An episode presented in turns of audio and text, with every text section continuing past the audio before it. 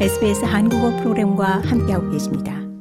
썬코프 그룹이 재보험 비용, 자연재해와 지속적인 인플레이션 압박을 보험료 상승의 주요 원인으로 지목했습니다.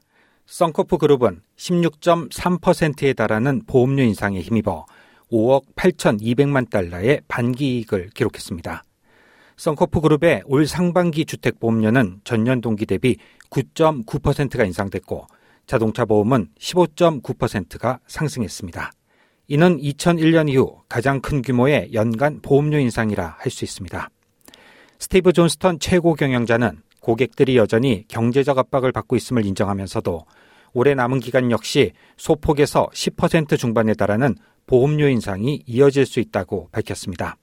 존스턴은 지속적인 인플레이션 압박과 지난해 11월과 12월에 발생한 악천후의 영향으로 고객들에게 힘겨운 6개월이었다며 올 하반기에는 보험료 증가가 다소 완화될 수 있을 것으로 예상했습니다.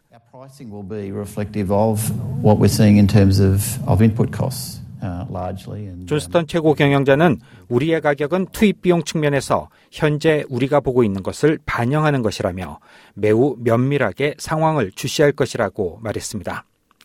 이런 가운데 썬코프 그룹의 경쟁사인 QBE와 IAG 역시 이달 초 두 자릿수의 보험료 인상을 발표했습니다.